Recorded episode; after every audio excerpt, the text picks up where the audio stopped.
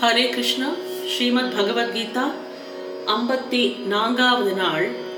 நேற்றைக்கு நாம் நாலாவது அத்தியாயம் ஞான கர்ம சந்நியாச யோகம் தொடங்கினோம். இதில் ஸ்ரீ பகவான் கூறினார் நான் இந்த அழிவற்ற யோகத்தை சூரியனுக்கு சொன்னேன். சூரியன் என் புதல்வனான வைவஸ்வத மனுவுக்கு சொன்னார். மனு தன் குமாரனான இக்ஷ்வாக்கு மன்னனுக்கு சொன்னார். பரந்தபா இவ்விதம் வழி வழியாக வந்த இந்த யோகத்தை ராஜ ரிஷிகள் அறிந்திருந்தார்கள். அந்த யோகம் வெகு காலமாக இவ்வுலகில் மறைந்தாற்போல் ஆகிவிட்டது. நீ என்னுடைய பக்தனும் மற்ற நண்பனும் ஆவாய் அர்ஜுனா. ஆகவே அதே பழமையான இந்த யோகம் இன்று என்னால் உனக்கு சொல்லப்பட்டது. ஏனெனில் இந்த யோகம் மிக சிறந்தது ரகசியமானது. அதாவது மறைத்து காப்பாற்றப்பட வேண்டியது. அர்ஜுனன் சொல்கிறார் உங்களுடைய பிறப்பு அண்மையில் நிகழ்ந்தது. சூரியனோட பிறப்பு வெகு காலத்திற்கு முன்பு ஏற்பட்டது. நீங்கள் கல்பத்தின் ஆதியில் சூரியனுக்கு இந்த யோகத்தை கூறினீர்கள் என்ற இந்த விஷயத்தை எவ்வாறு புரிந்து கொள்வது? எவ்வாறு நான் நம்புவது? இப்படி அர்ஜுனன் கேட்க பகவான் கூறினார் எதிரிகளை வாட்டும் அர்ஜுனா எனக்கும் உனக்கும் பல பிறவிகள் கழிந்து விட்டன அவை எல்லாவற்றையும் நீ அறிய மாட்டாய். நான் அறிவேன் என்று பகவான் சொன்னார். இனி ஆறாவது ஸ்லோகத்துக்கு போவோம். அஜோபி சன் அவ்வயாத்மா பூதானாம் ஈஸ்வரோபி சன். பிரகிருதிம் ஸ்வாம் அதிஷ்டாய சம்பவாம்யாத்ம மாயையா.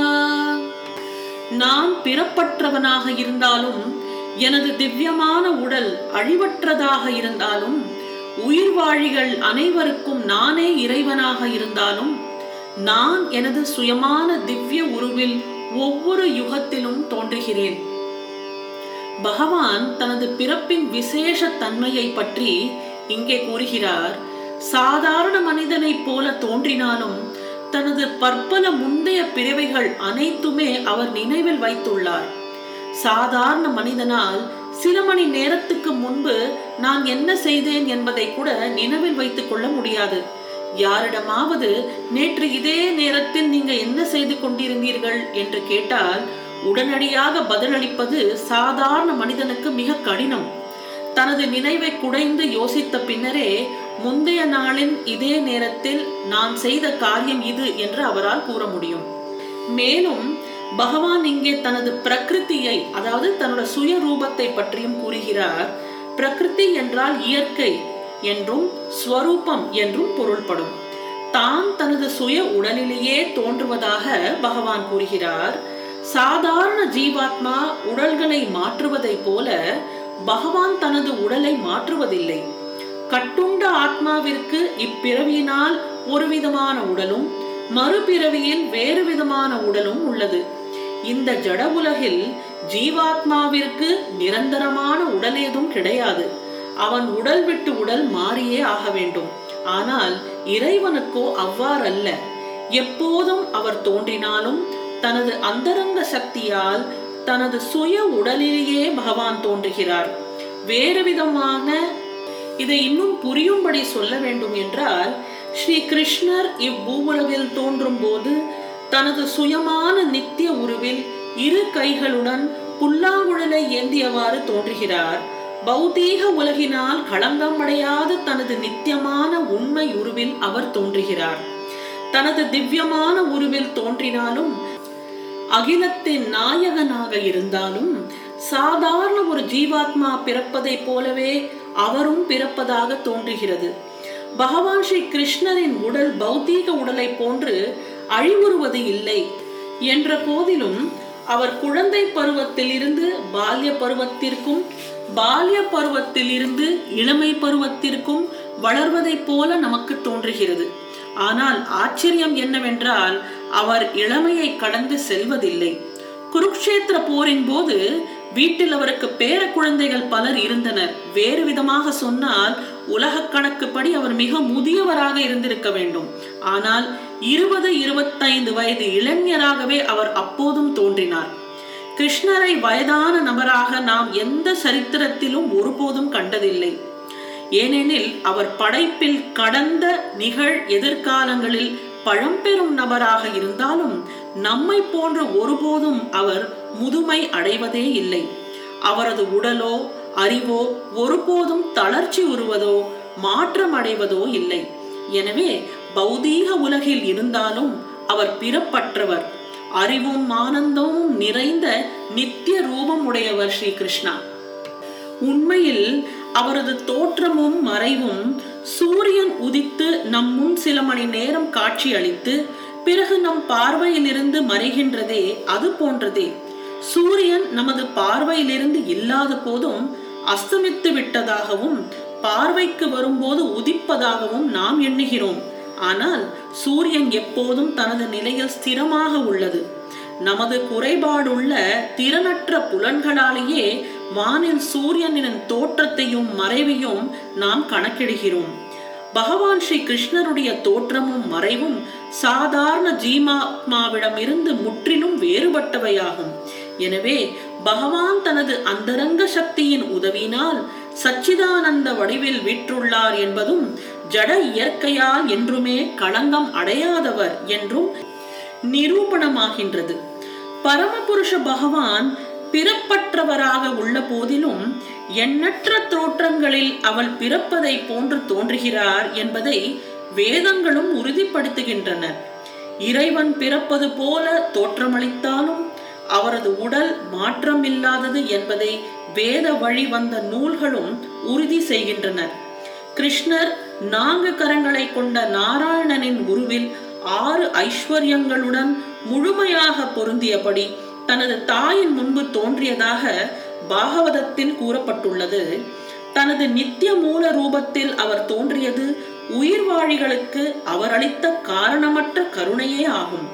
இதன் மூலம் உயிர்வாழிகள் முழுமுதற் கடவுளின் மீது உள்ளது உள்ளபடி எவ்வித மன அனுமானமும் இன்றி தியானிக்க முடியும்.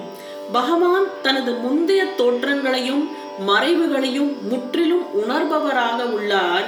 ஆனால் சாதாரண ஜீவாத்மாவோ வேறு உடலை அடைந்தவுடன் தனது முந்தைய உடலை பற்றிய அனைத்தையும் மறந்து விடுகிறான் கிருஷ்ணரே எல்லா உயிர்வாழிகளுக்கும் இறைவனாவார்.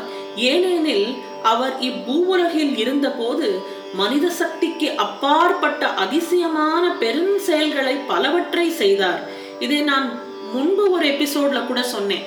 கிருஷ்ணர் செஞ்சது எல்லாமே அசாதாரணமான செயல்களே ஆகும். ஏனென்றால் அவன் பகவான் என்று ஒவ்வொரு க்ஷணமும் காட்டிக்கொள்கிறான் எனவே தனக்கும் தனது உருவத்திற்கும் அல்லது தனது குணத்திற்கும் உடலுக்கும் எவ்வித வேறுபாடும் இல்லாத பூரண உண்மையாக பகவான் எப்போதும் விளங்கினான் என்பது தெளிவு.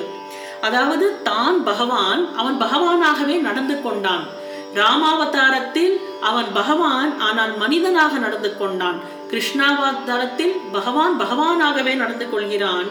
இப்பொழுது அவர் இவ்வுலகில் தோன்றி மறைவதற்கான காரணம் என்ன என்று நம் மனதில் ஒரு சந்தேகம் எழலாம்.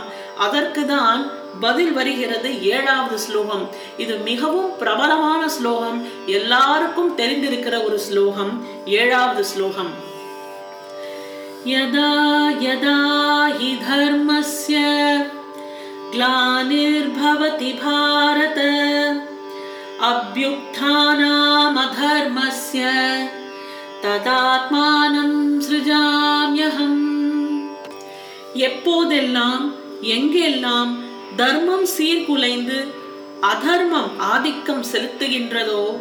பரதக்குல தோன்றலே அப்போதெல்லாம் நான் தோன்றுகின்றேன்.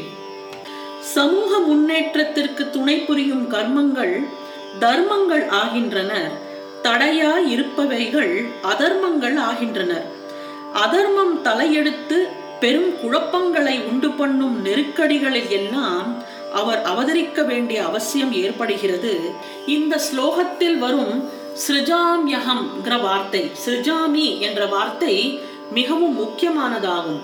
அதாவது யதா யதா ஹி தர்மஸ்ய கிளானர் பவதி பாரத அபியுக்தானாம் அதர்மஸ்ய ததாத்மானம் ஸ்ரிஜாமியகம் ஸ்ரிஜாமி என்றால் இந்த சொல்லுக்கு படைப்பு எனும் பொருளில் உபயோகிக்க முடியாது.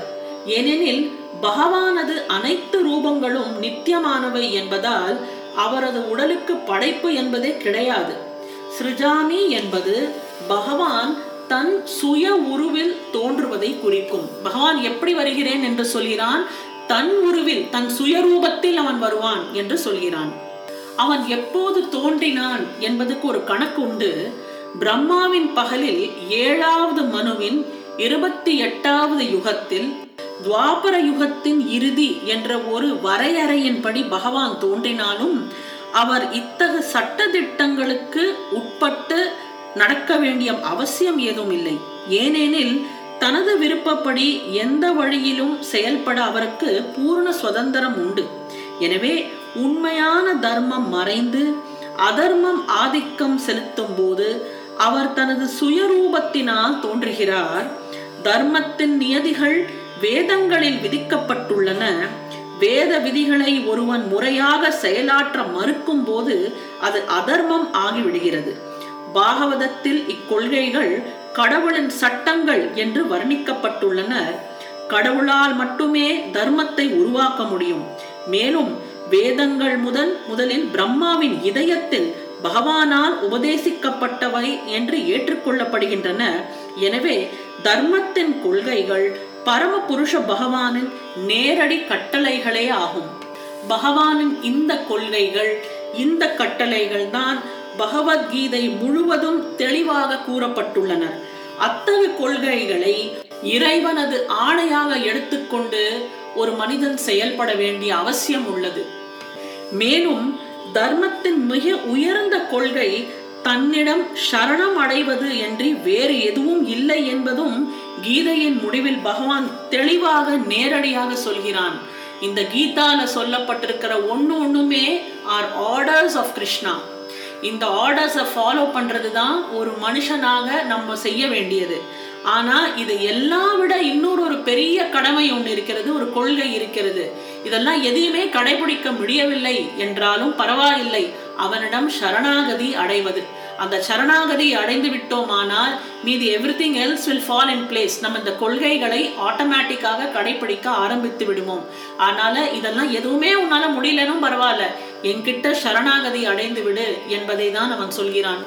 பகவானின் ஒவ்வொரு குறிப்பிட்ட அவதாரத்திற்கும் ஒரு குறிப்பிட்ட நோக்கம் உண்டு. அப்போ கிருஷ்ணாவதாரத்தின் நோக்கம் என்பது என்ன? தர்ம நியதிக்கு கீழ்ப்படிந்து இறை உணர்வுடன் வாழ்வதற்கு மக்களை வழி நடத்துதல் என்பதேதான் இந்த குறிக்கோள். அந்த அவதார குறிக்கோள் என்பதை தான் அடுத்த ஸ்லோகத்தில் விளக்குகிறார். இதுவும் மிகவும் பிரபலமான ஒரு ஸ்லோகம். எல்லாரும் அறிந்த ஒரு ஸ்லோகம். எட்டாவது ஸ்லோகம். பரித்ராணாய சாதுனாம் விநாசாய சதுஷ்கிருதாம் தர்ம சம்ஸ்தாபனார்த்தாய சம்பவாமி யுகே யுகே சாதுக்களை கடை தேற்றுவதற்காகவும் காப்பாற்றுவதற்காகவும் பாவ செயல்கள் செய்கிறவர்களை களை அழிப்பதற்காகவும் தர்மத்தை நன்கு நிலைநாட்டுவதற்காகவும் நான் யுகந்தோறும் வெளிப்பட்டு கொண்டிருக்கிறேன் என்று பகவான் சொல்கிறார் பக்தர்களை காத்து துஷ்டர்களை அழித்து தர்மத்தின் கொள்கைகளை மீண்டும் நிலை நிறுத்துவதற்காக நானே யுகந்தோறும் தோன்றுகிறேன். இந்த முக்கியமான ஸ்லோகத்துக்கு நிறைய விளக்கங்கள் இருக்கிறது. கீதையின் ஐம்பத்தி ஐந்தாவது நாள் அதாவது நாளைக்கு இதை நாம் பார்ப்போம். நன்றி வணக்கம்.